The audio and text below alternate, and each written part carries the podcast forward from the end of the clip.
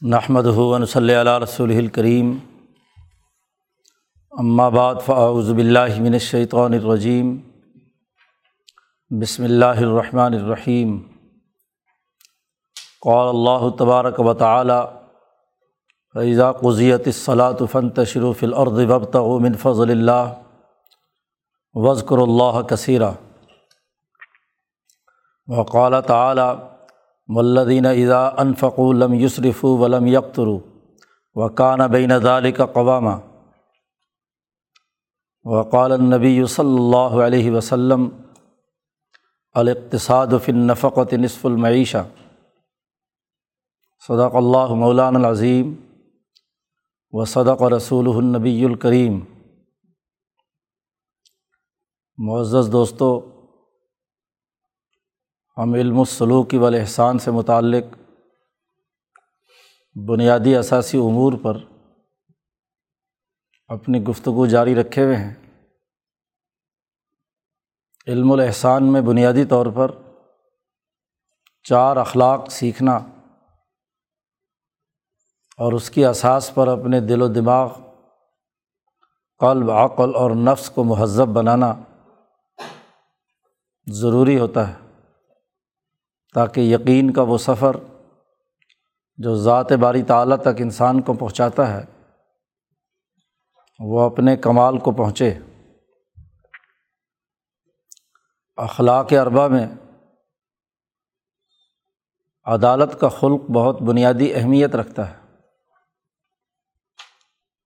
اور اسی کی ذیلی شاخیں ہم، ذیلی شعبے پچھلے کئی دنوں سے اس کے موضوعات پر گفتگو کر رہے ہیں۔ شاہ صاحب نے اس ملکہ عدالت میں جہاں قومی اور بین الاقوامی سطح پر سیاست المدینہ کے بنیادی اثاثی اصول کو متعارف کرایا ہے،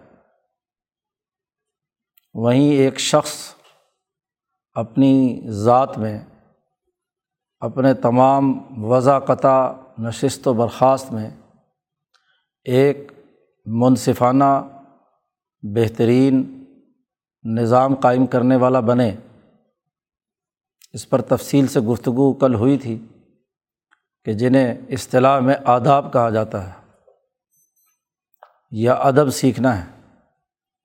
تو ادین و ادب کلو دین مکمل طور پر ادب سے عبارت ہے۔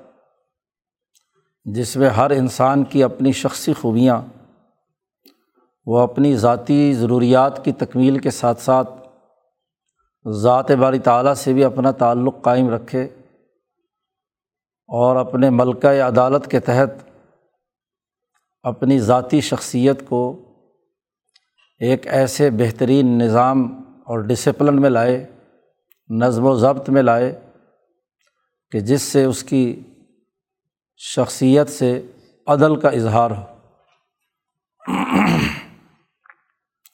شاہ صاحب نے فرمایا تھا کہ جب اس ملکہ عدالت کا اظہار مال کے حوالے سے ہوتا ہے، تو اسے کفایت کہتے ہیں یا اردو زبان میں کفایت شاعری کہا جاتا ہے۔ مالی معاملات کا نظام ایک فرد کے ساتھ کیسا ہونا چاہیے؟ خلق عدالت اس کا بھی تعین کرتا ہے۔ مال کے بارے میں خاص طور پر جو وصول اللہ کا کام کرنے والے یا تصوف کی طرف جو راغب لوگ ہیں، ان میں ایک درجے کی انتہا پسندی پائی جاتی ہے۔ اسی طرح دوسرے طرف وہ طبقہ جو ملت طبعین یا نجامین کے زیر اثر اپنے مالی معاملات کو صرف حیوانی تقاضوں کی تکویل کے تناظر میں پورا کرتا ہے، اس کے قواعد و ضوابط بناتا ہے۔ تو یہ ایک دوسری انتہا ہے۔ یا روحانیت کے نام پر کام کرنے والے لوگ وہ سرے سے مالی معاملات کو زندگی کے دائرے سے خارج کر دیتے ہیں۔ وہ اس کو اپنی حیوانیت کی تکمیل سمجھتے ہیں، اس کو برا سمجھتے ہیں۔ زہد و تقوا کا یہ معیار سمجھا جاتا ہے کہ جو آدمی جتنا زیادہ مفلس، جتنا زیادہ غریب، جتنا زیادہ مال سے بے تعلق ہو، وہ اتنے ہی اونچے درجے کی پہنچی ہوئی سرکار سمجھی جاتی ہے کہ پتہ نہیں یہ روحانیت کے کس کمال پر پہنچا ہوا ہے۔ تو یہ ایک بہت بڑی انتہا ہے جو رحبانیت جوگی پن یا متصوفین کا طریقۂ کار رہا ہے، جو دراصل تعمق اور تشدد کی بنیاد پر ان کے رویوں کا وجود میں آنا ہے۔ اسی طرح مال کے بارے میں دوسری انتہا ان انسان نما جانوروں کی ہے، جو مال کو محض ایک جانور کی نظر سے دیکھتے ہیں، ایک سوشل اینیمل کی حیثیت سے دیکھتے ہیں کہ بس مائٹ از رائٹ، جس کی طاقت اور قوت ہے وہ مال ہڑپ کر جائے، مال پر قبضہ کر لے، مال کو اصل قرار دے دیا جاتا ہے، سرمایہ اصل بن جاتا ہے، اور انسانیت ثانوی بلکہ اس کے بعد کی حیثیت اختیار کر جاتی ہے۔ تو حیوانیت کی انتہا جو انسانیت دشمنی ہے، یا تو مال کے حوالے سے وہ پیدا ہوتی ہے، اور یا سرے سے مال کا انکار کر کے رحبانیت کے تصورات پیدا ہو جاتے ہیں۔ علم السلوک و احسان جو دین کا ایک اہم ترین شعبہ ہے۔ اس سلوک و احسان کی تکمیل کے لیے مال کے بارے میں عادلانہ، منصفانہ، طرز فکر و عمل اپنانا۔ یہ تصوف اور سلوک و احسان کی بنیاد ہے۔ ایک سالق خلق عدل کا مالک ہوتا ہے اور عدل کے اس خلق کے لیے ضروری ہے کہ وہ ایسا طرز فکر و عمل اپنائے جو معتدل ہو۔ ان نظام الصالح العادل ہو۔ تو جیسے شخصی اور ذاتی امور میں اعتدال و توازن آداب کے ذریعے سے پیدا کرنا یہ علم و سلوک احسان کا ایک اہم ترین شعبہ ہے۔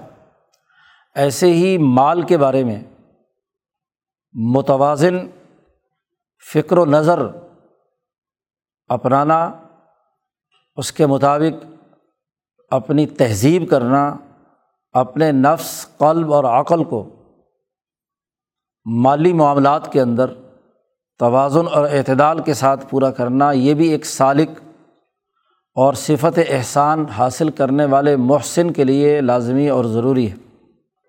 شریعت مقدسہ نے کتاب مقدس، قرآن حکیم اور احادیث میں اس حوالے سے ایک واضح نظام فکر و عمل سامنے آتا ہے۔ وہی بات پیش نظر رہنی چاہیے۔ جیسے شاہ صاحب نے کہا کہ یہ اخبات و تبتل اور عملکہ عدالت ان کے درمیان بظاہر تضاد محسوس ہوتا ہے۔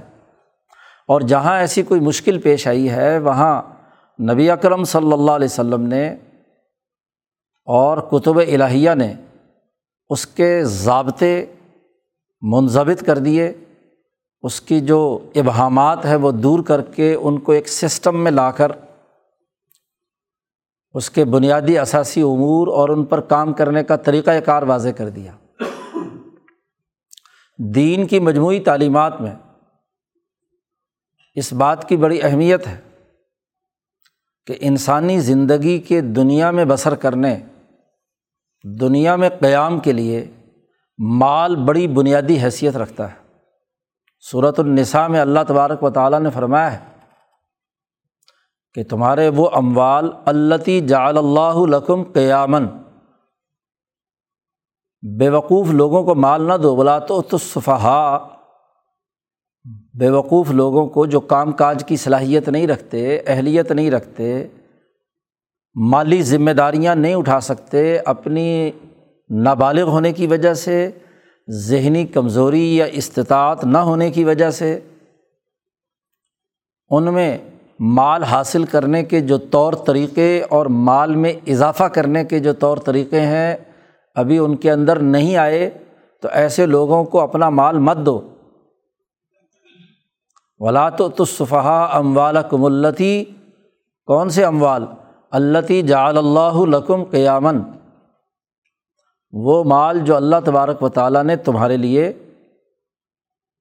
انسانیت کے قیام بقا اور اس کی ضروریات کے لیے لازمی قرار دیا ہے۔ کیونکہ اس عرض پر ایک انسان مال کے بغیر زندگی بسر نہیں کر سکتا۔ اسے کھانا ہے، پینا ہے، پہننا ہے۔ گرمی سردی سے بچاؤ کے لیے مکانیت اور اس کی ضروریات ہیں۔ بیوی بچے ہیں۔ ہر چیز کے لیے مال کی ضرورت ہے۔ تو مال کی یہ اہمیت کتاب مقدس قرآن حکیم نے خود بیان کی، لیکن ساتھ ہی یہ بھی بتلا دیا کہ اس مال میں، اس کے حصول میں، اس کو استعمال میں لاتے وقت اللہ کے ذکر سے غافل نہیں ہونا چاہیے۔ اللہ کے قوانین اور ضابطوں کو پیش نظر رکھنا چاہیے۔ یا یہ الزین آمن و لات الحکم ام والم ولا اولادکم عن ذکر اللہ۔ تمہیں غفلت میں مبتلا نہ کریں تمہارے مال اور تمہاری اولاد اللہ کے ذکر سے۔ گویا کہ مال انسانی ضرورت ہے، لیکن اس میں اعتدال اور توازن تبھی پیدا ہوگا، ملکہ عدالت کا اظہار تبھی ہوگا کہ جب اللہ کا ذکر، اللہ کے قوانین اور ضابطے اور طریقۂ کار جو مال کے جمع کرنے اور مال کے خرچ کرنے سے متعلق ہے،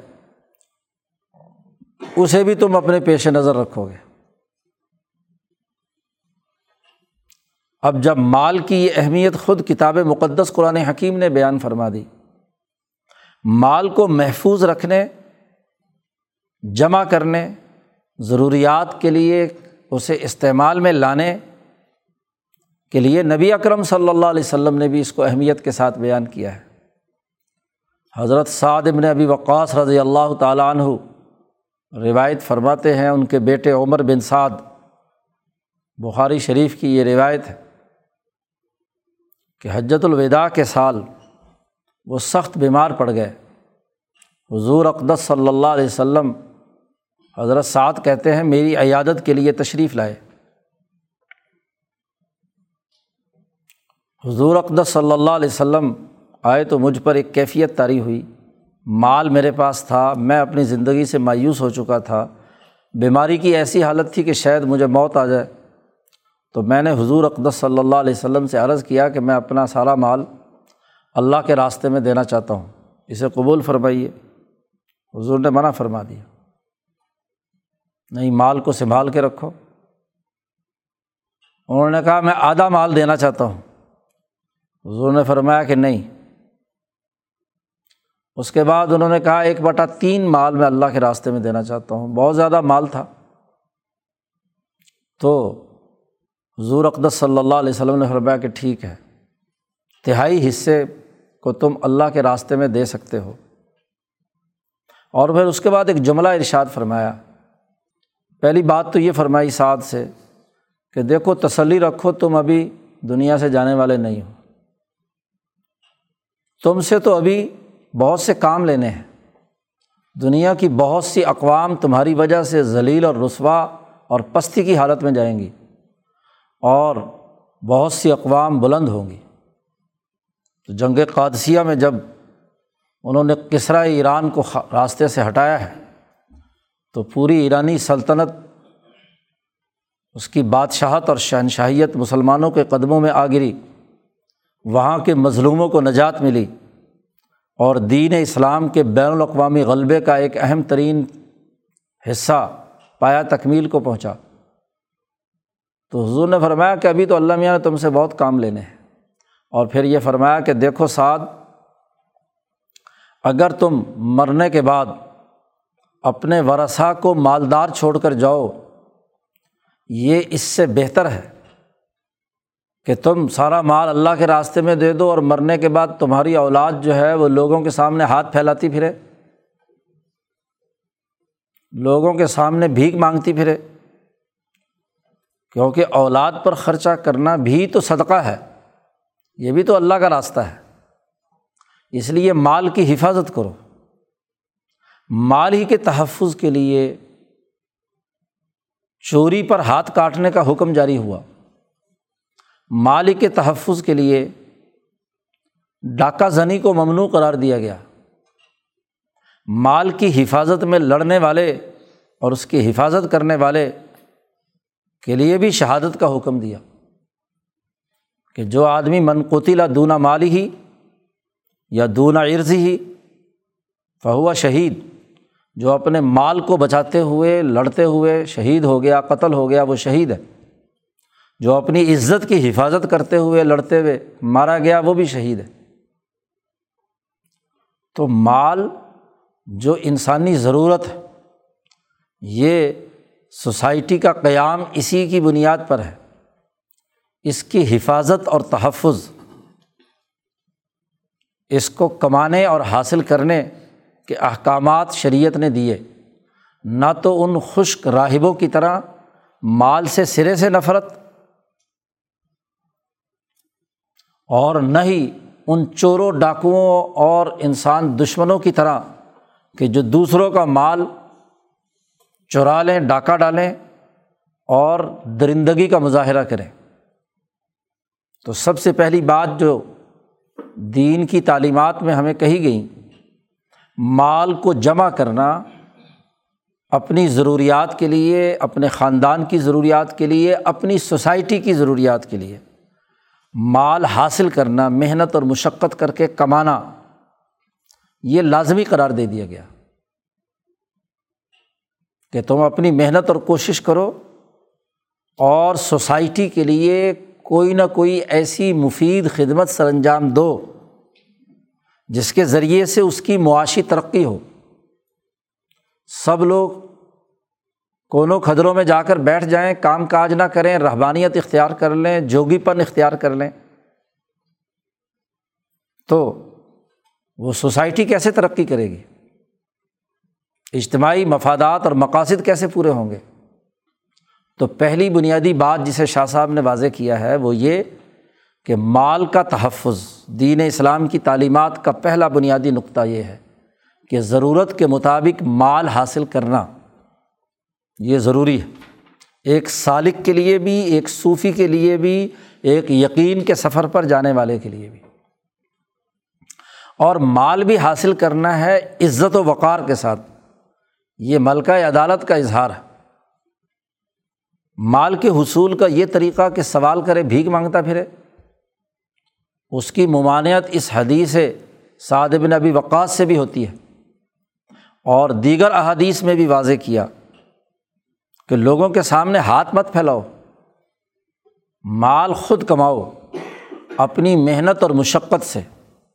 امبیا علیہم السلام کا طریقۂ کار بتلایا۔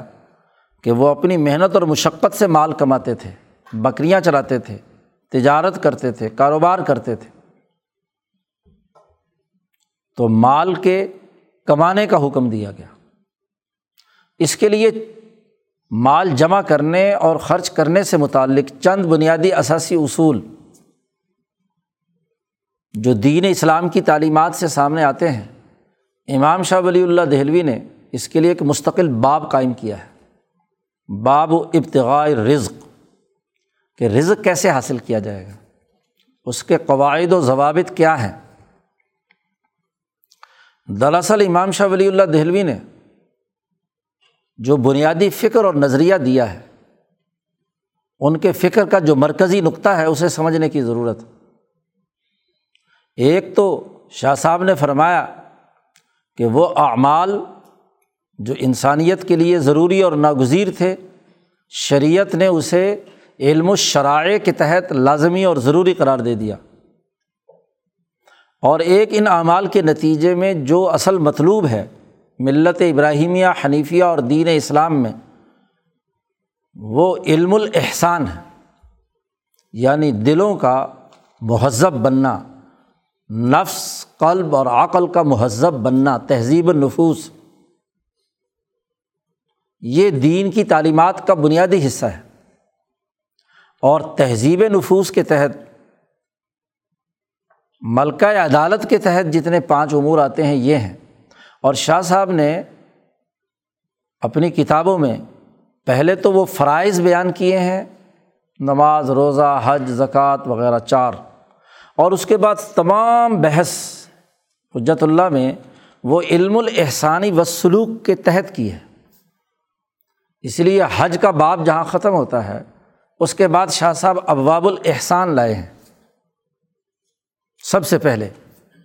اور پھر ابواب الحسان کی بنیاد رکھی ہے اخلاق اربا پر۔ اور اخلاق اربا میں خلق عدالت کے تحت پانچ باب ہیں۔ پانچ باتیں بنیادی بیان کی ہیں۔ آداب، زندگی بسر کرنے کے آداب، کفایت تدبیر المنزل جسے حریت سے تعبیر کیا ہے، اور سیاست اور حسن المحاظرہ اس کے بعد جتنے بھی ابواب آئے ہیں، وہ ان پانچوں امور سے متعلق ہے جی کہ ان پانچوں شعبوں میں جو علم الحسان کی تشریح میں ہے یہ ابواب و ابتغاء رزق بھی علم الحسان کی تشریح میں ہے سیاست المدینہ کا باب آیا ہے، خلافت کے امور بیان کیے ہیں۔ سیاست مدنیہ سے متعلق جو امور ہیں، وہ نبی کرم صلی اللہ علیہ وسلم نے اس کا کیا سسٹم دیا ہے، اسے یہاں بیان کیا ہے۔ ایسے ہی یہ مال حاصل کرنے اور مال خرچ کرنے سے متعلق جو متوازن اور عادلانہ مالیاتی نظام ہے، ایک فرد کو اختیار کرنا ہے۔ اسے شاہ صاحب نے ابواب و ابتغاء رزق میں بیان کیا ہے۔ شاہ صاحب کہتے ہیں کہ فرد کو مال حاصل کرنا ہے، لیکن اموال انسان اکیلا از خود مکمل طور پر تمام مالیاتی ضروریات پوری نہیں کر سکتا۔ اس لیے چاہ صاحب صاحب نے پانچ بنیادی اثاثی اصول واضح کیے ہیں ابواب و ابتغار رزق میں، پہلے ہی باب میں۔ سب سے پہلی بات تو یہ ہے کہ شاہ صاحب نے کہا کہ انسان مال حاصل کرے اور مال کے حاصل کرنے کا ایک طریقہ یہ ہے، اس کی ذیلی پہلی شک یہ ہے کہ جو اموال مباحہ ہیں، قدرت نے انسان کے لیے رکھے ہیں۔ لکڑی ہے، جنگل میں ریت ہے، ہوا ہے، پانی ہے، چشمے ہیں۔ قدرتی غذائیں ہیں، تو ان پر جو آدمی سب سے پہلے ان اشیا تک پہنچے، وہ اس کی ملکیت ہے اس کا مال ہے۔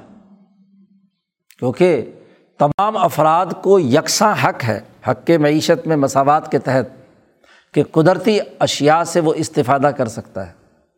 اور جب اس نے قدرتی اشیا تک رسائی حاصل کر لی، تو جس نے جس قدر اپنی ضرورت اور کفایت کے مطابق ہر ایک کو کرنا ہے، تو اپنی ضرورت اور کفایت کے مطابق اس قدرتی شے کو وہ حاصل کر لیتا ہے، تو اب یہ مال محترم بن گیا۔ اس فرد کی ضروریات کے لیے متعین ہو گیا۔ دوسرے کو اس میں مداخلت کا کوئی حق نہیں ہے۔ اس قدرتی مال میں اس نے جد وجہد اور کوشش کر کے نشو و نما اور اس کی بڑھوتری کے لیے کردار ادا کیا۔ یا اس کے مورث نے جس کی وراثت سے اس کے پاس مال آیا ہے، اس نے اپنی محنت و مشقت سے اور یا قدرتی اشیا میں خود جد وجہد اور کوشش کر کے اسے حاصل ہوا ہے۔ یا کسی اور بھی طریقے سے مثلاً ہبا ہے، کسی نے اس کو ہبا کیا ہے، گفٹ کیا ہے، وغیرہ وغیرہ۔ تو سب سے پہلے تو انسان کو اس دنیا میں زندگی بسر کرنے کے لیے مال حاصل کرنا ہے، خواہ وہ وراثت میں آیا ہو، خود محنت اور مشقت سے کمایا ہو، قدرتی اشیا کے ذریعے سے ہو۔ یہ پہلا بنیادی اثاثی اصول ہے مال کی حصول اور اس کے تحفظ کے لیے کی جانے والی جد وجہد اور کوشش۔ اس کے بعد دوسرا بڑا بنیادی اصول شاہ صاحب نے یہ بیان کیا کفایت یا خلق عدالت کے تحت مال کے جمع اور تقسیم یا خرچ کے حوالے سے۔ وہ یہ کہ یہ مال تعاون باہمی کے اصول پر حاصل کیا جائے گا۔ انسانوں کے درمیان تعاون لازمی اور ضروری ہے۔ تعاون کو توڑ کر، تعاون البر و تقوا کے بنیادی اثاثی اصول کو نظر انداز کر کے جو مال بھی حاصل کیا جائے وہ درست نہیں ہے۔ تعاون باہمی ضروری ہے۔ اکیلا ہی انسان چونکہ سارے کام نہیں کر سکتا، اور تعاون میں کیا ہوتا ہے؟ کہ کام تقسیم ہوتے ہیں اور وہ ایک دوسرے کے ساتھ جڑے ہوئے ہوتے ہیں۔ آپ کا کیا ہوا کام، دوسرے کا کیا ہوا کام، تیسرے کا کیا ہوا کام، ان کے درمیان تعاون کا ہونا ضروری ہے اور تعاون باہمی کے جذبے سے وہ مال حاصل بھی کرے اور مال خرچ بھی کرے۔ جتنی بھی تعلیمات دین اسلام کی ہیں، ان میں تعاون باہمی کی بنیادی روح کار فرما ہے۔ تیسری بات یہ ہے کہ مال کے حصول کے لیے کوئی نہ کوئی سبب اختیار کرے۔ تکسب، کوئی نہ کوئی پیشہ اختیار کرے۔ اور پیشے کا جہاں تک تعلق ہوگا، وہ یہ ہے کہ قدرتی اشیا آپ نے حاصل کی ہیں، یا کوئی مال آپ کے پاس ہے، یا آپ کی اپنی جسمانی طاقت اور قوت ہے، اسے خرچ کر کے کسی چیز کے اندر اضافہ کرنا، اس کی افادیت میں اضافہ کرنا، اس کے حجم میں اضافہ کرنا۔ اور اس کے بنیادی طور پر جو شعبے ہیں، پیشے ہیں، وہ تین ہیں۔ بنیادی پیشے تین ہیں۔ زراعت، صنعت اور تجارت۔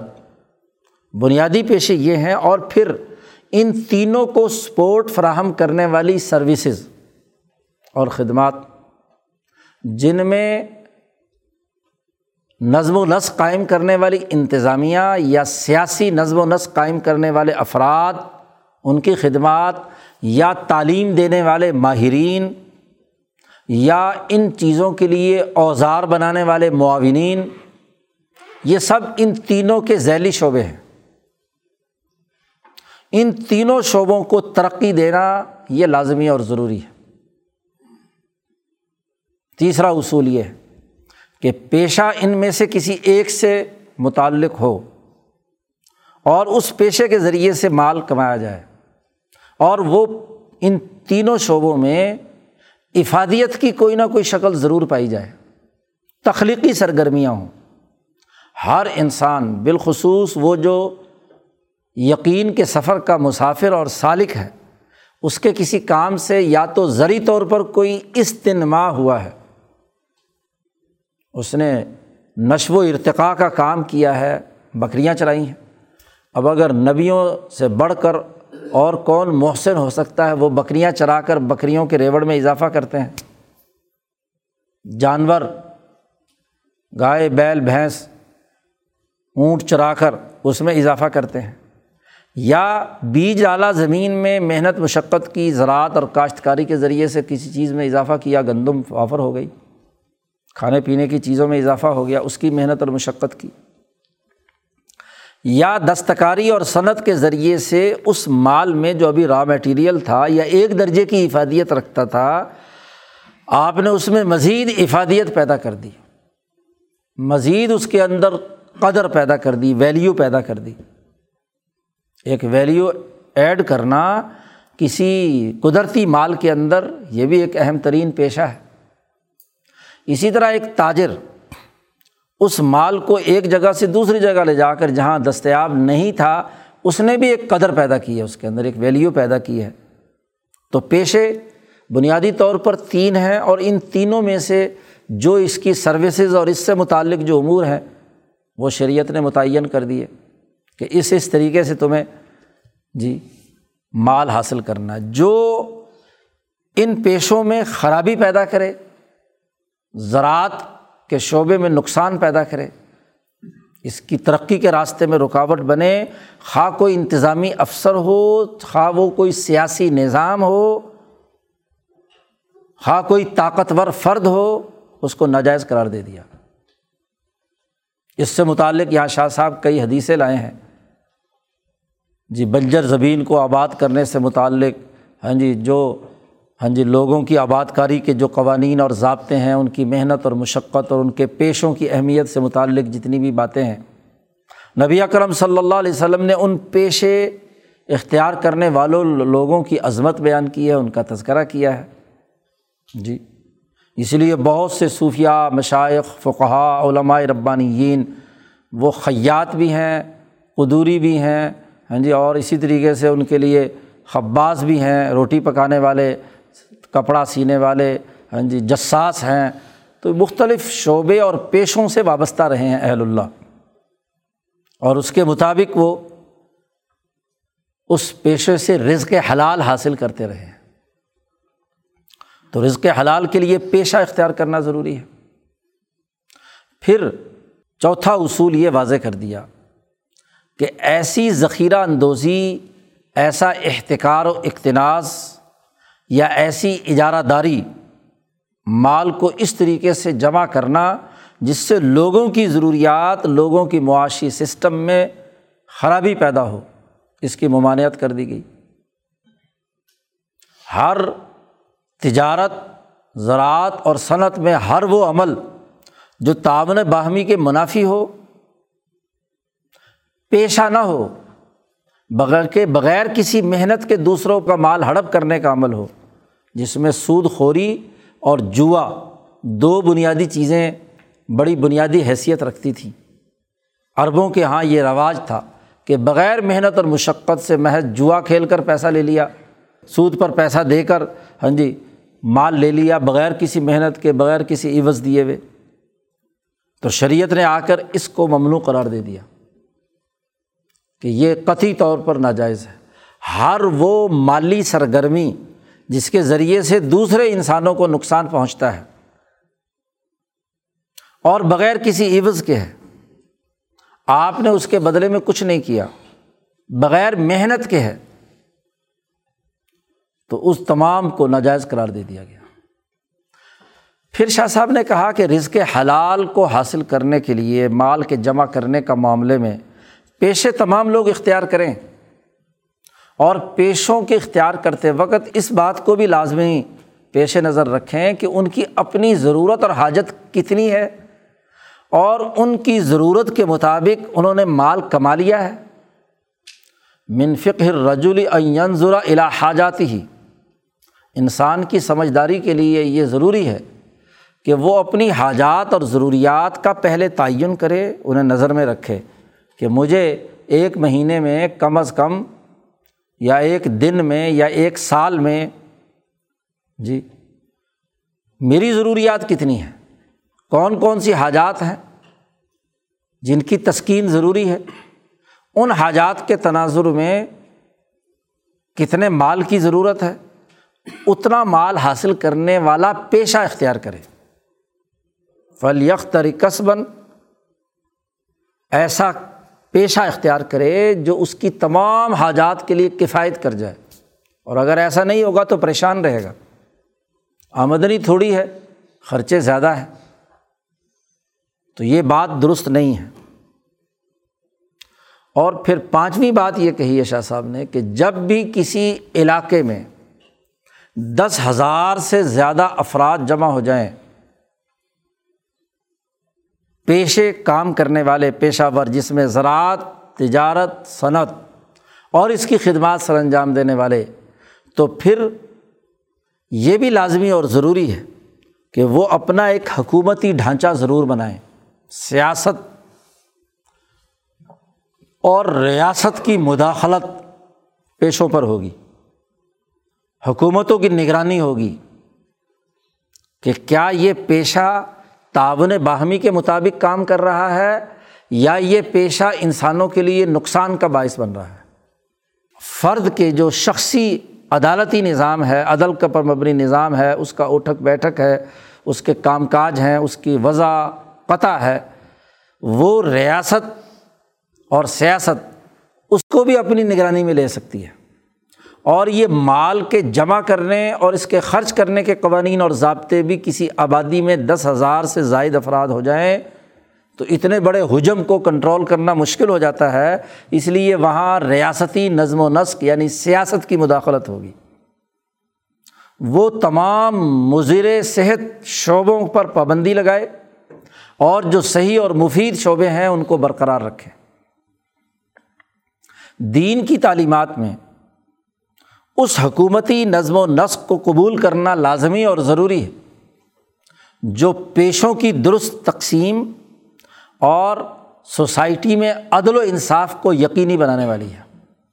تو عدل کا سیاسی نظام اس کے تابع ہوگا مال کے حصول کا عادلانہ نظام۔ اسی لیے سیاست کی یعنی قومی نظام کی بڑی اہمیت ہے۔ ارتفاق سالس کے درجے کا قومی نظام درست ہوگا تو فرد کا جو مالیاتی نظام ہے وہ درست ہو سکتا ہے۔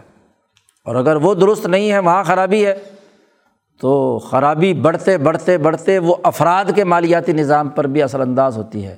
کیونکہ اناس و اعلیٰ دینی ملوک ہم لوگ اپنے حکمرانوں کے، طرز فکر و عمل کے، ان کے نظام کے تابع ہوتے ہیں۔ ویسے ہی کرتے ہیں جیسے وہ کر رہے ہیں۔ تو ایک فرد کو رزق حلال کمانا ہے۔ اس کے لیے تفصیل سے کاشتکاری سے متعلق قوانین، بے، خرید و فروخت اور لین دین سے متعلق امور۔ اسی طریقے سے وہ تمام خرابیاں جو بے سے بالکل متصادم ہیں، سود خوری اور جوا وغیرہ، ان تمام کے حوالے سے واضح اور دو ٹوک تعلیمات بطور سسٹم کے حضرت محمد مصطفیٰ صلی اللہ علیہ وسلم نے بیان کر دیا۔ ایک سالق کو یقین کے سفر پر روانہ ہونے والے کے لیے یہ لازمی ہے کہ وہ ان تعلیمات کی حدود کے اندر رہتے ہوئے مال جمع کرے۔ مال حاصل کرے، اس کی حفاظت کرے۔ اور پھر جیسے دولت کے حصول کے لیے، مال کے حصول کے لیے اسے کردار ادا کرنا ہے، ایسے ہی اس کے خرچ کے حوالے سے بھی۔ اس کو استعمال کرنے کے حوالے سے بھی۔ حضور اقدس صلی اللہ علیہ وسلم نے ضابطے بتا دیے، خود کتاب مقدس قرآن حکیم نے واضح کر دیا کہ جب مال خرچ کرو تو نہ تو اصراف کرو اور نہ بخل سے کام لو۔ وکانہ بین ظالی کا قوامہ اور یہ خصوصیت اللہ پاک نے بیان کی ہے عباد الرحمٰن کی۔ جو رحمان کے بندے ہیں، اللہ والے ہیں۔ جو اللہ کے راستے کے مسافر ہیں، جو یقین کے سفر کے راستے کے راہی ہیں، جنہیں علم السلوک حاصل کرنا ہے، ان عباد الرحمٰن کی خصوصیات بیان کی ہیں۔ ان میں سے یہ بنیادی خصوصیت کہ جب مال خرچ کرتے ہیں تو میانہ روی سے خرچ کرتے ہیں۔ ضرورت کے مطابق اپنی ذات پر بھی خرچ کرنا ہے بیوی بچوں پر بھی خرچ کرنا ہے، تو خرچ کا بھی ایک انتظام نظم و نسق قائم کرنا ہے۔ آمد و خرچ کا پورا حساب کتاب رکھنا ہے۔ اس کا محاسبہ کرنا ہے۔ اس کے حوالے سے نظم و نسق قائم کرنا ہے۔ یہ بھی ایک سالق کے لیے لازمی اور ضروری ہے۔ اسی لیے نبی اکرم صلی اللہ علیہ وسلم نے فرمایا کہ الاقتصاد فن نفقتی نصف المعیشہ۔ خرچ اخراجات کے اندر میانہ روی اختیار کرنا یہ معیشت کا آدھا حصہ ہے۔ معیشت کا ایک حصہ مال حاصل کرنا ہے۔ اور آدھا حصہ اس کا خرچ کرنا ہے، اسے استعمال میں لانا ہے۔ اور پھر اس کے لیے بھی ضابطے بیان کر دیے۔ کہ کہاں کہاں کن کن جگہوں پر تم خرچ کرو، تو یہ تمہارے لیے صدقہ ہے۔ تمہارے لیے فائدہ مند ہے۔ اپنی ذات پر، اپنی بیوی بچوں پر، اپنے خاندان پر، اپنے عزیز و اقارب پر اس کے لیے صلا رحمی کا حکم دیا گیا۔ پڑوسیوں کے حقوق ادا کرنے کا حکم دیا گیا۔ سوسائٹی میں حاجت مند لوگوں کی حاجات کو پورا کرنے کے لیے کہا گیا۔ جو لوگ کما نہیں سکتے ان کے کمانے کا اور ان کی ضروریات کو پورا کرنے کا حکم دیا گیا، فرد کرے یا کوئی خاندان کرے یا ریاست کرے، جو سیاسی امور، سیاست المدینہ کے امور کے تحت آتا ہے۔ تینوں دائروں میں ہر ایک کو اپنے اپنے دائرے کی ذمہ داریاں پوری کرنی ہیں۔ گویا کہ مالیاتی ڈسپلن قائم کرنے کا حکم دیا گیا ہے۔ خلق عدالت کے تحت ایک ایسا عادلانہ، مصلحانہ، مالیاتی ڈسپلن قائم کرنا، جس کے ذریعے سے ایک آدمی کی ضروریات پوری سہولت کے ساتھ ادا ہوں۔ ایسا پیشہ اختیار کرے، ایسی جد وجہد اور کوشش کرے۔ اب جو آدمی جس میں یہ صلاحیت پیدا ہو جائے کہ وہ ایک اچھا کاشتکار، جو مسلسل محنت کے ذریعے سے ملکی دولت میں اضافہ کرنے اور اس کا درست استعمال کرنے کی اہلیت رکھتا ہے۔ وہ صفاحت کے دائرے سے نکل چکا۔ وہ اپنے مہارت اور عدل کے خلق کے اندر کمال حاصل ہو کر چکا۔ بالا کا ہو جسے قرآن نے کہا ہے۔ تو تب مال اس کے سپرد کیا جائے گا۔ کسی کے زمین سپرد تب ہوگی کہ جب وہ اچھا کاشتکار بن کر اس سے پیداوار اٹھائے۔ اور اگر زمین اس کے سفرد کر دی صوفی صاحب کے، اور اس نے وہ صوفی صاحب نے کوئی کاشت واشت نہیں کی، بس اللہ لوگ بن کر وہاں صرف دھونی رما کر بیٹھا ہوا ہے۔ ہاں جی؟ اور کوئی کام کاج نہیں کرتا۔ کھیت چڑیاں چگ جاتی ہیں، لوگ لے جاتے ہیں۔ اور وہ صرف اپنے کسی دھیان گیان کے اندر مشغول ہے، تو ایسے آدمی کو زمین دینے کی کیا ضرورت ہے؟ اس نے تو ریاست کا نقصان کیا، سوسائٹی کا نقصان کیا۔ انسانوں کے رزق کا جو بندوبست اس پانی سے، اس دھوپ سے، اس زمین سے ہو سکتا تھا، وہ اس نے اپنی ذمہ داری پوری نہیں کی۔ بظاہر وہ اللہ کی یاد میں ہے۔ تو اللہ کی یاد تبھی ہے کہ اللہ کی مخلوق کے لیے انسانیت کے لیے، سوسائٹی کے لیے وہ اپنی کاشتکاری کو اعلیٰ معیار اور پیمانے پر پورا کرے۔ یہ صلاحیت اس کے اندر ملکہ عدالت کا، یہ خلق اس کے اندر ہونا ضروری ہے کہ مال کو جمع کرنے اور مال کو خرچ کرنے کے حوالے سے جو زرعی شعبہ اگر اختیار کیا ہے، تو اس کے اندر اپنی تمام تر صلاحیتوں کو بروئے کار لائے۔ اگر ساتھ والی زمین میں اسی من، سو من فی ایکڑ گندم کی پیداوار ہوتی ہے تو اس کی زمین سے بھی ہونی چاہیے۔ اور اگر اس سے کم ہو رہی ہے، اس کی کسی بد عملی کی وجہ سے، اور ہے بڑا عبادت گزار، تو اس نے خلق عدالت کا اظہار نہیں کیا اپنے اس شعبے اور اپنے پیشے کے حوالے سے۔ اسی طریقے سے کوئی آدمی اگر تجارت کر رہا ہے، تو تجارتی جو اصول اور ضابطے ہیں اس کے مطابق سوسائٹی میں معاشی نشو و نما اور ارتقاء کے لیے، اپنی ضرورت کے لیے اس نے صاف شفاف تجارتی نظام نہیں ہے۔ وہاں اس کی سستی، کوتاہی اور کاہلی کی وجہ سے خرابی پیدا ہو رہی ہے۔ نقصان پیدا ہو رہا ہے۔ تو اس نے خلق عدالت کے ایک اہم ترین شعبے کو نظر انداز کر دیا۔ شریعت نے اسی لیے حکم دیا کہ مال اس کو دو جو سنبھال سکے۔ ایسے بے وقوف تاجر کو جو تجارت کے نام پر دکان کھول کر بیٹھ گیا ہے، کام کاج کرنا نہیں آتا، اصل سرمایہ بھی لٹا بیٹھتا ہے۔ تو ایسے کو مال کیسے دیا جا سکتا ہے؟ اس کے سپرداری میں کوئی چیز دی جا سکتی ہے۔ وہ تو ایسا سوسائٹی پر بوجھ ہے کہ اس کے کھانے کا بندوبست بھی دوسروں کو کرنا پڑتا ہے۔ جبکہ حضور صلی اللہ علیہ وسلم نے فرمایا کہ لوگوں پر بوجھ مت بنو۔ تو اس کو اپنی استطاعت کے مطابق کوئی نہ کوئی شعبہ اختیار کرنا ہے۔ زراعت کا اختیار کر لے یا اس کے متعلقات کوئی خدمات ہیں۔ تجارت کا اختیار کر لے اور جو شعبہ اپنے ذمے لے، اس میں اپنی مہارتیں، اپنا ملکہ ظاہر کرے۔ مہارت ظاہر کرے اعتدال و توازن کے ساتھ ان تمام امور کو سر انجام دینے کی۔ تجارت میں اصل مال لٹا دینا اور اس سے بڑھوتری اور نشو و ارتقاء کا کوئی کام نہ لینا، یہ بہت بڑا جرم ہے۔ سوسائٹی کا اجتماعی جرم ہے۔ سوسائٹی کی اجتماعی ترقی کے راستے کی رکاوٹ ہے۔ اس کو تو اپنی تمام تر توانائیاں اس شعبے کے لیے، دن کے کم از کم آٹھ گھنٹے خرچ کرنے ہیں۔ کہ وہ ان کاموں کے لیے اپنے وقت کو فارغ کرے، اس میں مہارت اور صلاحیت کا مظاہرہ کرے۔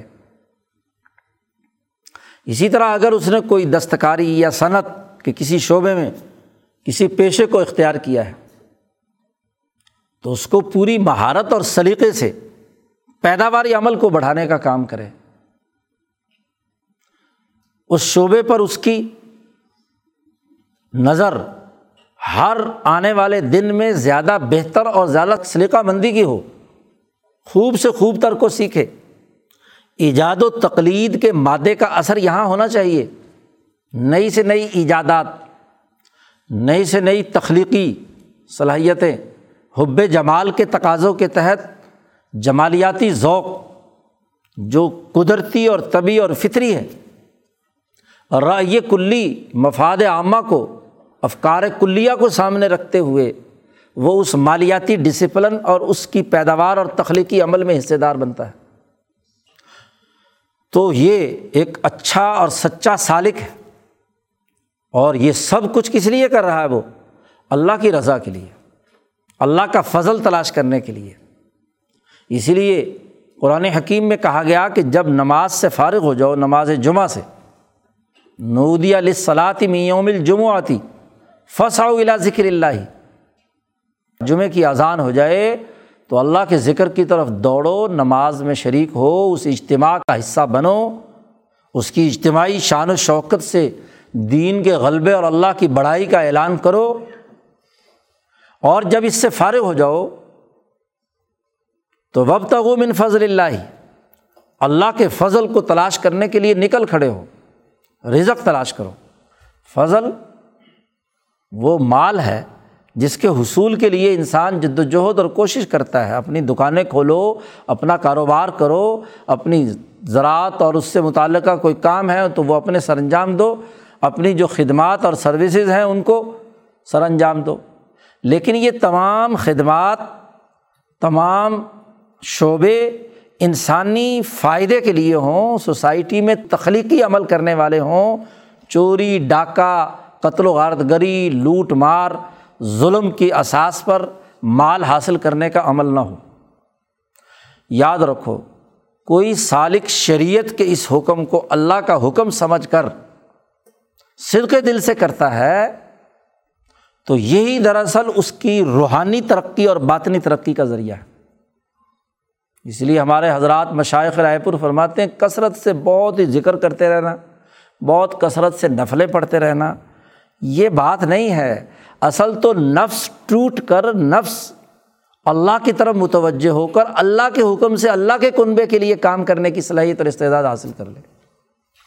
اس لیے ہمارے حضرات مشائق جب توبہ کے کلمات کہلواتے ہیں تو اس میں یہ بات بھی واضح کرتے ہیں کہ جو فرائض واجبہ جو انسان پر ہیں، بیوی بچوں کا خرچہ، اپنا خرچہ، مال کے حاصل کرنے کی جو ضروری تقاضے ہیں، اگر اس کو صحیح نیت کے ساتھ اللہ کی رضا کی نیت کے ساتھ اور انسانیت کی خدمت کی نیت کے ساتھ ایک آدمی کرتا ہے تو یہ بھی عبادت ہے۔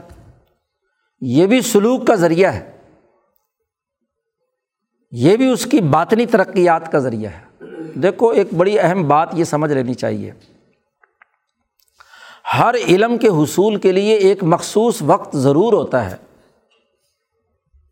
جس کے لیے آدمی جب تک یکسو نہ ہو تو وہ آتا نہیں ہے۔ مثلاً تعلیم کے زمانے میں طالب علم سے کہا جاتا ہے کہ وہ اپنی تعلیمی نصاب اور اپنی تعلیم سے متعلق سرگرمیوں پر اپنی توجہ فوکس کرے۔ اس وقت نہ اس سے کاروبار کرایا جاتا ہے، نہ اور کوئی کام کاج کرایا جاتا ہے۔ اسے کہا جاتا ہے اپنے علم سیکھو اور اس کی بنیاد پر اپنے اندر عملی مہارت پیدا کرو۔ تاکہ تمہارے اندر یہ ملکہ پیدا ہو کہ تم مال کما سکتے ہو اور اپنے پاؤں پر کھڑے ہو کر اپنے اخراجات برداشت کر سکتے ہو۔ اب یکسوئی کے ساتھ آپ سیکھ رہے ہیں۔ اسی طرح مثلاً اللہ کی طرف متوجہ ہونے کا عمل ہے۔ اس کے لیے ذکر اذکار سکھائے جاتے ہیں، عبادات سکھائی جاتی ہیں۔ تو اس کے لیے بھی ایک مخصوص وقت ہے۔ چار مہینے، سال یا ایک چلہ بھی۔ ہاں جی تو سال میں تو اس کے لیے اللہ پاک نے رمضان کا مہینہ خاص طور پر مقرر کر دیا ہے۔ اور ایسا مخصوص وقت جو اپنی استعداد اور صلاحیت کے مطابق یکسو ہو جائے۔ باقی کام کاج سے۔ تو وہ ایک مخصوص وقت کے لیے ہے۔ لیکن اس وقت کے اخراجات بھی خود کما کر لے کر آئے۔ کھانے پینے کی چیزیں۔ مفت خورا بن کر نہیں بیٹھے۔ جی صوفیہ کے یہاں یہ لازمی اور ضروری ہے۔ نبی اکرم صلی اللہ علیہ وسلم پندرہ سال تک غار ہیرا میں، خلوت اور تنہائی میں اللہ کی طرف متوجہ ہونے اور وہی الہی اور انسانیت کی ترقی کے پروگرام کو حاصل کرنے پر متوجہ رہے ہیں۔ لیکن اپنا زیادہ راہ ساتھ لے کر جاتے تھے۔ حضرت خدیجہ رضی اللہ تعالیٰ عنہ ان کو کھانے پینے کا سامان بنا کر دیتی تھی مہینے، دو مہینے کا۔ جتنے عرصہ بھی حضور نے وہاں قیام کرنا ہوتا تھا خلوت میں۔ تو یہ جو خلوت صوفیہ کے ہاں ہے، یہ ایک مخصوص مدت کے لیے ہے۔ لیکن اس کے بعد اسے سوسائٹی میں رہنا ہے۔ تو اخلاق کا پتہ چلے گا سوسائٹی کے ساتھ تعلق کے تناظر میں۔ اس لیے شاہ صاحب نے بڑی اہم بات فرمائی کہ اخلاق ظاہر ہوتے ہیں تب جب لوگوں کے درمیان انسان رہتا ہے اور مفادات کا ٹکراؤ ہوتا ہے۔ اخلاق و تظہر و آئندہ مزاحمات رجال جب مردوں کے درمیان معاملات، لین دین، خرید و فروخت، کام کاج کرنے میں ٹکراؤ ہوتا ہے، تو وہاں خلق ظاہر ہوتا ہے کہ یہ خلق عدل کا حامل ہے یا اس کے اندر ظلم کی سوچ پائی جاتی ہے۔ اس میں تعاون باہمی کا عمل ہے یا عدم تعاون اور نقصان پہنچانے کی سوچ اس کے اندر کار فرما ہے۔ تو اس لیے سالکین کو کسی مخصوص جگہ پر بند کر کے کچھ وقت کے لیے خیالی اور فکری بنیادوں پر تو بلند پروازی کے کسی مقام تک پہنچایا جا سکتا ہے۔ اور اگر فکر بلند ہو تو لوگ پہنچتے بھی ہیں۔ لیکن وہ ایک مخصوص مدت کے لیے ہے۔ اس کے بعد اس کا پریکٹیکل یہ ہے کہ اس فکر کی اساس پر وہ اپنے مالیاتی امور کو درست کرے۔ اسے اپنے شخصی وضاقتہ کو درست کرے۔ وہ اپنے تدبیر المنزل سے متعلق جو گھریلو معاملات ہیں انہیں درست کرے۔ وہ اپنے سیاسی اور قومی نظام سے متعلق جو آرا ہے اور اس سسٹم سے متعلق جو اس کی ذمہ داریاں ہیں، ان کو سمجھے اور اس کے لیے کردار ادا کرے۔ وہ حسن المعاشرہ یا حسن المحاظرہ کے لیے اس پر جو ذمہ داریاں عائد ہوتی ہیں، انہیں پورا کرے۔ تو مالیاتی ڈسپلن کا حامل فرد ہی اگلے مرحلے کے لیے ترقی کے منازل طے کرتا ہے۔ پہلے مرحلے میں آداب سیکھ کر اپنی شخصیت کے داخلی نظام کو جس میں بولنا، بیٹھنا، چلنا، پھرنا وغیرہ تھا، اس کو ایک عادلانہ ڈسپلن میں لانا۔ دوسرے درجے میں مال کمانے کی صلاحیت کا پیدا ہونا، کفایت للحاجہ۔ حاجات اور ضروریات کے مطابق کفایت کرنے والے مال کو حاصل کرنا اور اس کے خرچ کے نظم و نسق کو اپنانا۔ اس لیے اس کے لیے لفظ کفایت استعمال کیا یا کفایت شاعری ہم نے کہہ دیا۔ کفایت شاعری کا مطلب کنجوسی اور بخل کی بات نہیں ہو رہی۔ ضرورت کے مطابق مال حاصل کرنے اور خرچ کرنے۔ اور جب یہ دوسرا مرحلہ مکمل ہوتا ہے تو پھر گھر آباد کر سکتا ہے، تدبیر المنزل کا اگلا مرحلہ آتا ہے۔ ایک آدمی ذاتی وضا قطع میں درست ہے، لیکن مال ہی نہیں کماتا، آمدنی کوئی نہیں ہے، خرچہ پانی نہیں اٹھا سکتا، تو شادی کیسے کرے گا؟ اس لیے شادی سے پہلے یہ لازمی ہے کہ وہ اپنے پاؤں پر کھڑے ہو کر مال جمع کرنے، کمانے اور خرچ کرنے کے حوالے سے اپنی مہارت اور ملکہ ظاہر کرے۔ وہ بھی عدل کے اصول پر۔ تب اگلے مرحلے میں اس کی شادی ہوگی تب کہ وہ اپنے گھر کو سنبھال سکے گا؟ کیونکہ ایک نیا خاندان جو کسی کا توفیلی نہیں ہوگا۔ شادی سے پہلے تو انسان ماں باپ کا توفیلی ہے۔ ان کے تابے ہے۔ ان کے ڈسپلن کا حصہ ہے۔ وہاں رہتے ہوئے وہ اپنے مالیاتی امور کو درست کرتا ہے۔ کمانے کی اہلیت پیدا ہو جاتی ہے۔ خرچ کرنے کے امور کو ڈسپلن میں لے آتا ہے۔ اب اس سے امید کی جا سکتی ہے کہ اس کا خاندانی یونٹ الگ کیا جائے۔ یہ شادی کرے، بچے پیدا کرے اور اگلی خاندانی ذمہ داریوں سے عہدہ برا ہو، یہ کمائے، خود بھی کھا سکے اور اپنی بیوی بچوں کی ضروریات کو بھی پورا کرے۔ اس لیے اس شادی کے لیے سب سے پہلے لازمی ہے اس کے لیے مہر دینا اور مہر بغیر کمائے کہاں سے آئے گا؟ جی تو اس کے لیے اسے محنت اور مشقت کرنی ہے۔ تو یہ دوسرے درجے میں مالیاتی ڈسپلن کا پیدا کرنا۔ اور اس مالیاتی ڈسپلن سے متعلق کی تمام معاشی احکامات ہیں۔ قوانین اور ضابطے ہیں۔ دوسری سطح پر تو شخصیت کے بعد دوسری سطح پر تو ارتفاق ثانی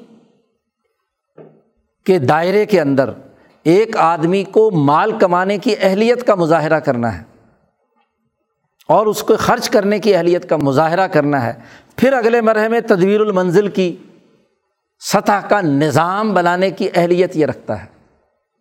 ایک آزاد معاشی نظام، ایک آزاد خاندانی نظام جو کسی دوسرے پر ہاں جی اس کا توفیلی بن کر، کسی دوسرے پر بوجھ بن کر زندگی بسر نہیں کر رہا۔ خود کماتا ہے، خود کھاتا ہے اور خود استعمال میں لاتا ہے۔ تو خلق عدالت کا اظہار اس کے مالیاتی نظام میں۔ اور اسی خلق عدالت کا اظہار آگے تدبیر المنزل میں۔ پھر اسی خلق عدالت کا اظہار سیاست میں۔ تو یہ مرحلے جو تقسیم کیے گئے ہیں، دراصل یہ علم الاحسان کی بنیاد ہے۔ تو دین پورا کا پورا انسانوں کے لیے وہ قواعد و ضوابط اور سسٹم دیتا ہے اور اس کے تمام طریقہ ہائے کار، جہاں بھی کہیں اشکال پیدا ہونا تھا، جہاں بھی کہیں ابہام تھا، وہ حضرت محمد مصطفیٰ صلی اللہ علیہ وسلم نے دور کر دیا۔ اور مالیات سے متعلق سینکڑوں آیات میں احکامات بکھرے ہوئے ہیں۔ جی اسی طریقے سے احادیث میں جو مالیاتی امور سے متعلق ہیں ان میں خرید و فروخت، لین دین وغیرہ وغیرہ تمام مالیاتی امور سے متعلق۔ تو وہ ایک پورا ایک مستقل نظام ہے۔ اس نظام کو سمجھنا ایک سالق کے ذریعے ضروری ہے۔ وہ فرائض ادا کرنے کے ساتھ ان تمام جو احکامات ہیں، ان کو سمجھے اور اس کے مطابق اپنا مالیاتی ڈسپلن قائم کرے۔ مالیاتی حوالے سے اپنے پاؤں پر کھڑا ہو، دوسرے کے تابع نہ ہو۔ اس لیے وہ نوجوان جو حضور صلی اللہ علیہ وسلم کے پاس مانگنے کے لیے آتا ہے، حضور نے فرمایا بھی کوہاڑا بناؤ، رسی لو، مال کماؤ۔ اور کچھ دنوں کے بعد آیا تو خوشحال ہے۔ جی۔ حضرت عبد الرحمٰن ابن اوف رضی اللہ تعالیٰ عنہ ہاں جی مدینہ منورہ ہجرت کر کے پہنچتے ہیں۔ اور حضور نے مواقع کر دی ایک صحابی کے ساتھ۔ تو کوئی مال نہیں، کچھ نہیں، اکیلے، نہ بیوی، نہ بچہ، نہ کوئی لینا، اکیلے ہیں۔ اب مکہ سے اٹھ کر آئے ہیں۔ مدینہ منورہ میں ایک نیا ماحول ہے۔ اس انصاری صحابی نے جس کے ساتھ مواقع ہوئی، اس نے کہا، میری دو بیویاں، ایک آپ لے لو، میں طلاق دے دیتا ہوں، جو بھی ان میں سے آپ کو پسند ہو۔ مال میں سے حصہ لے لو، زمین میں سے لے لو، جائیداد میں سے حصہ لے لو۔ انہوں نے کہا، نہیں۔ عبد الرحمٰن ابن عوف نے کہا، مبارک ہو، یہ سب تمہارے لیے۔ مجھے یہ بتا دو کہ بازار کہاں ہے۔ مدینے کا بازار کہاں اور کس جگہ لگتا ہے؟ بس وہاں مجھے پہنچا دو۔ بازار پہنچے، وہاں کے حالات کا جائزہ لیا۔ کون سی جنس کی خرید و فروخت ہو رہی ہے؟ جی تو کاروباری صلاحیت اور مہارت مکہ مکرمہ کے تاجروں میں موجود تھی اور وہاں کے بازار کی حالات کو دیکھ کر کچھ بھی تو نہیں تھا۔ محنت، مشقت کر کے کمایا، مزدوری، پیسہ حاصل کیا اور پھر اس کے ذریعے سے مال خریدا اور بیچا۔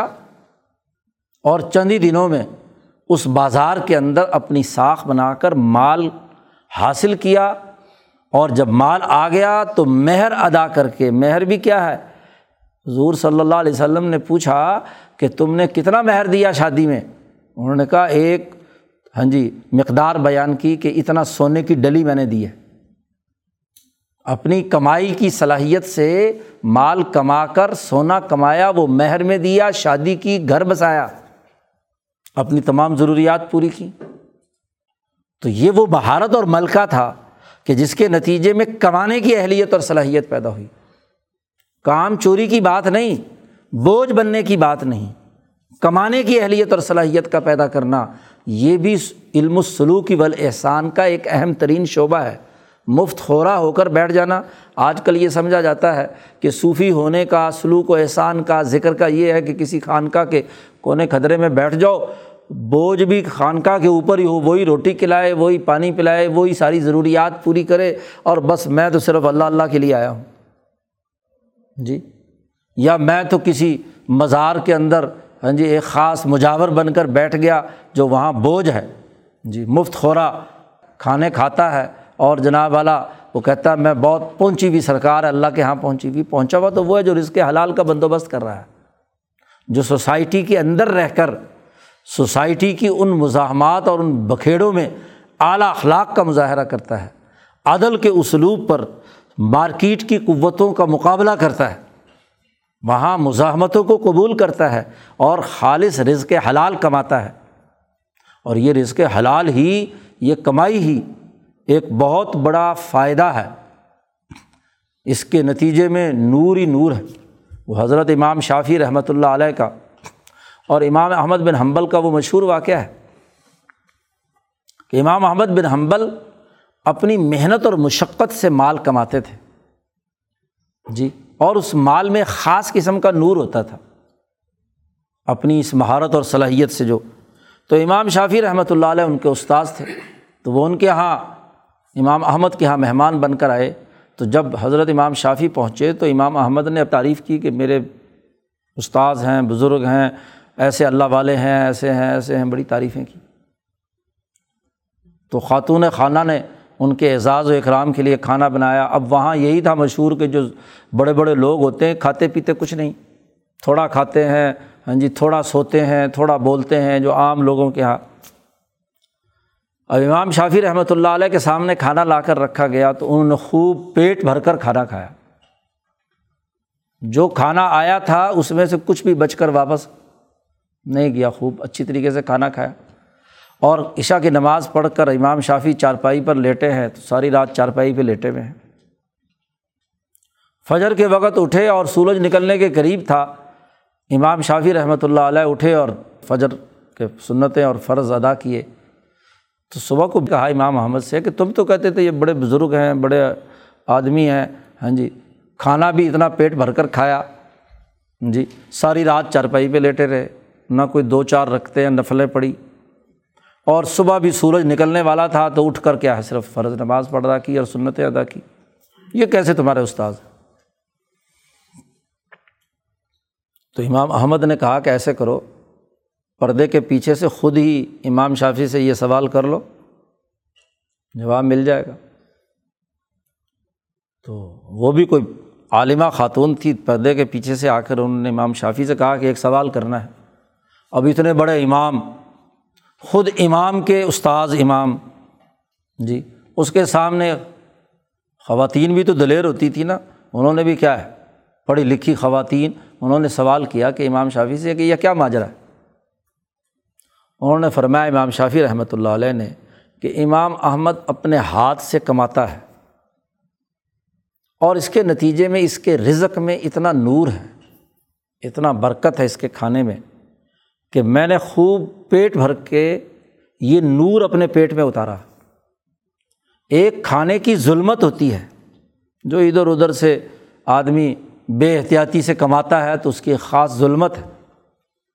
لیکن جو محنت و مشقت اور رزق حلال اور تمام تقاضے جو دینی تقاضے ہیں، ان کو پورا کر کے کمایا گیا تو اس میں ایک بڑا نور تھا۔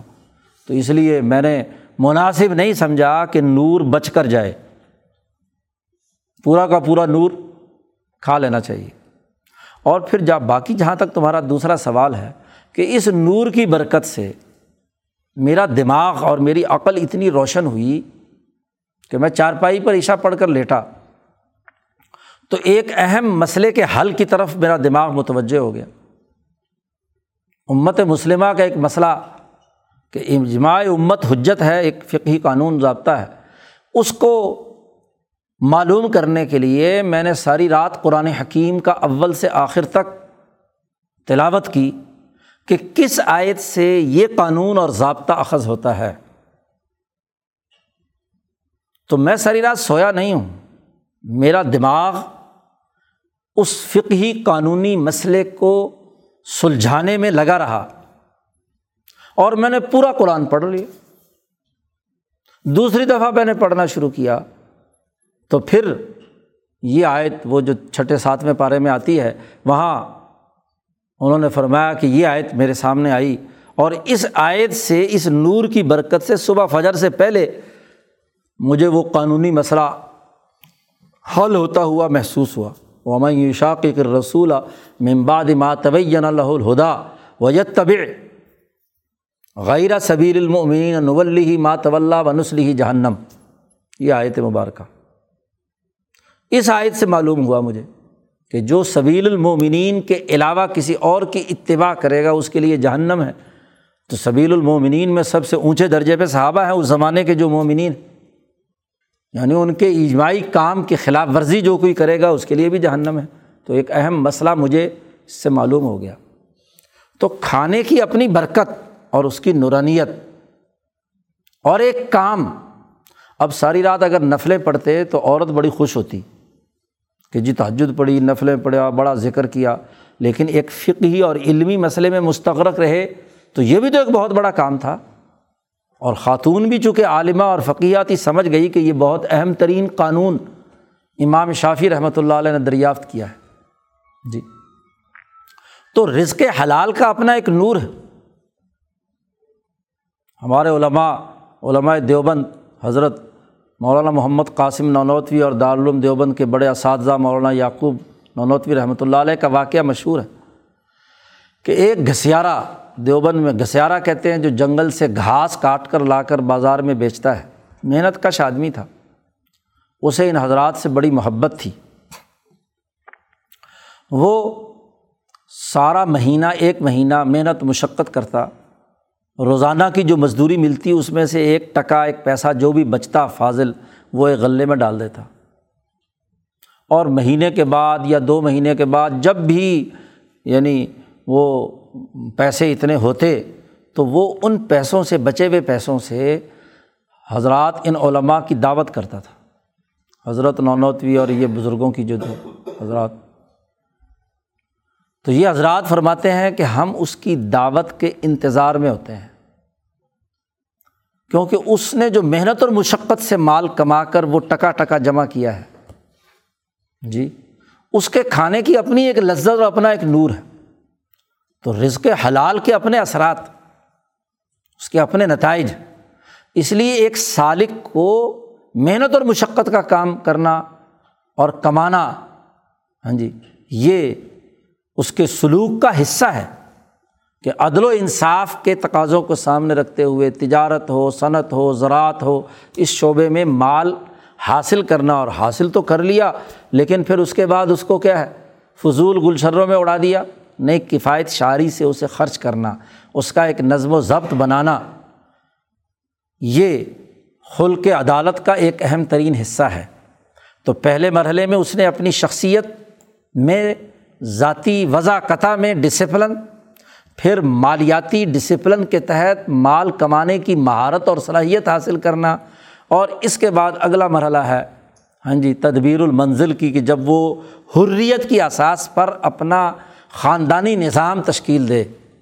یہ اگلا شعبہ ہے۔ ان شاء اللہ اس پر کل گفتگو کریں گے۔ اللہ تعالیٰ ہمیں دین کو سمجھنے اور اس کے مطابق عمل کرنے کی توفیق عطا فرمائے۔ و آخر داوانہ ان الحمد للہ رب العالمین۔ اللہ صلی اللہ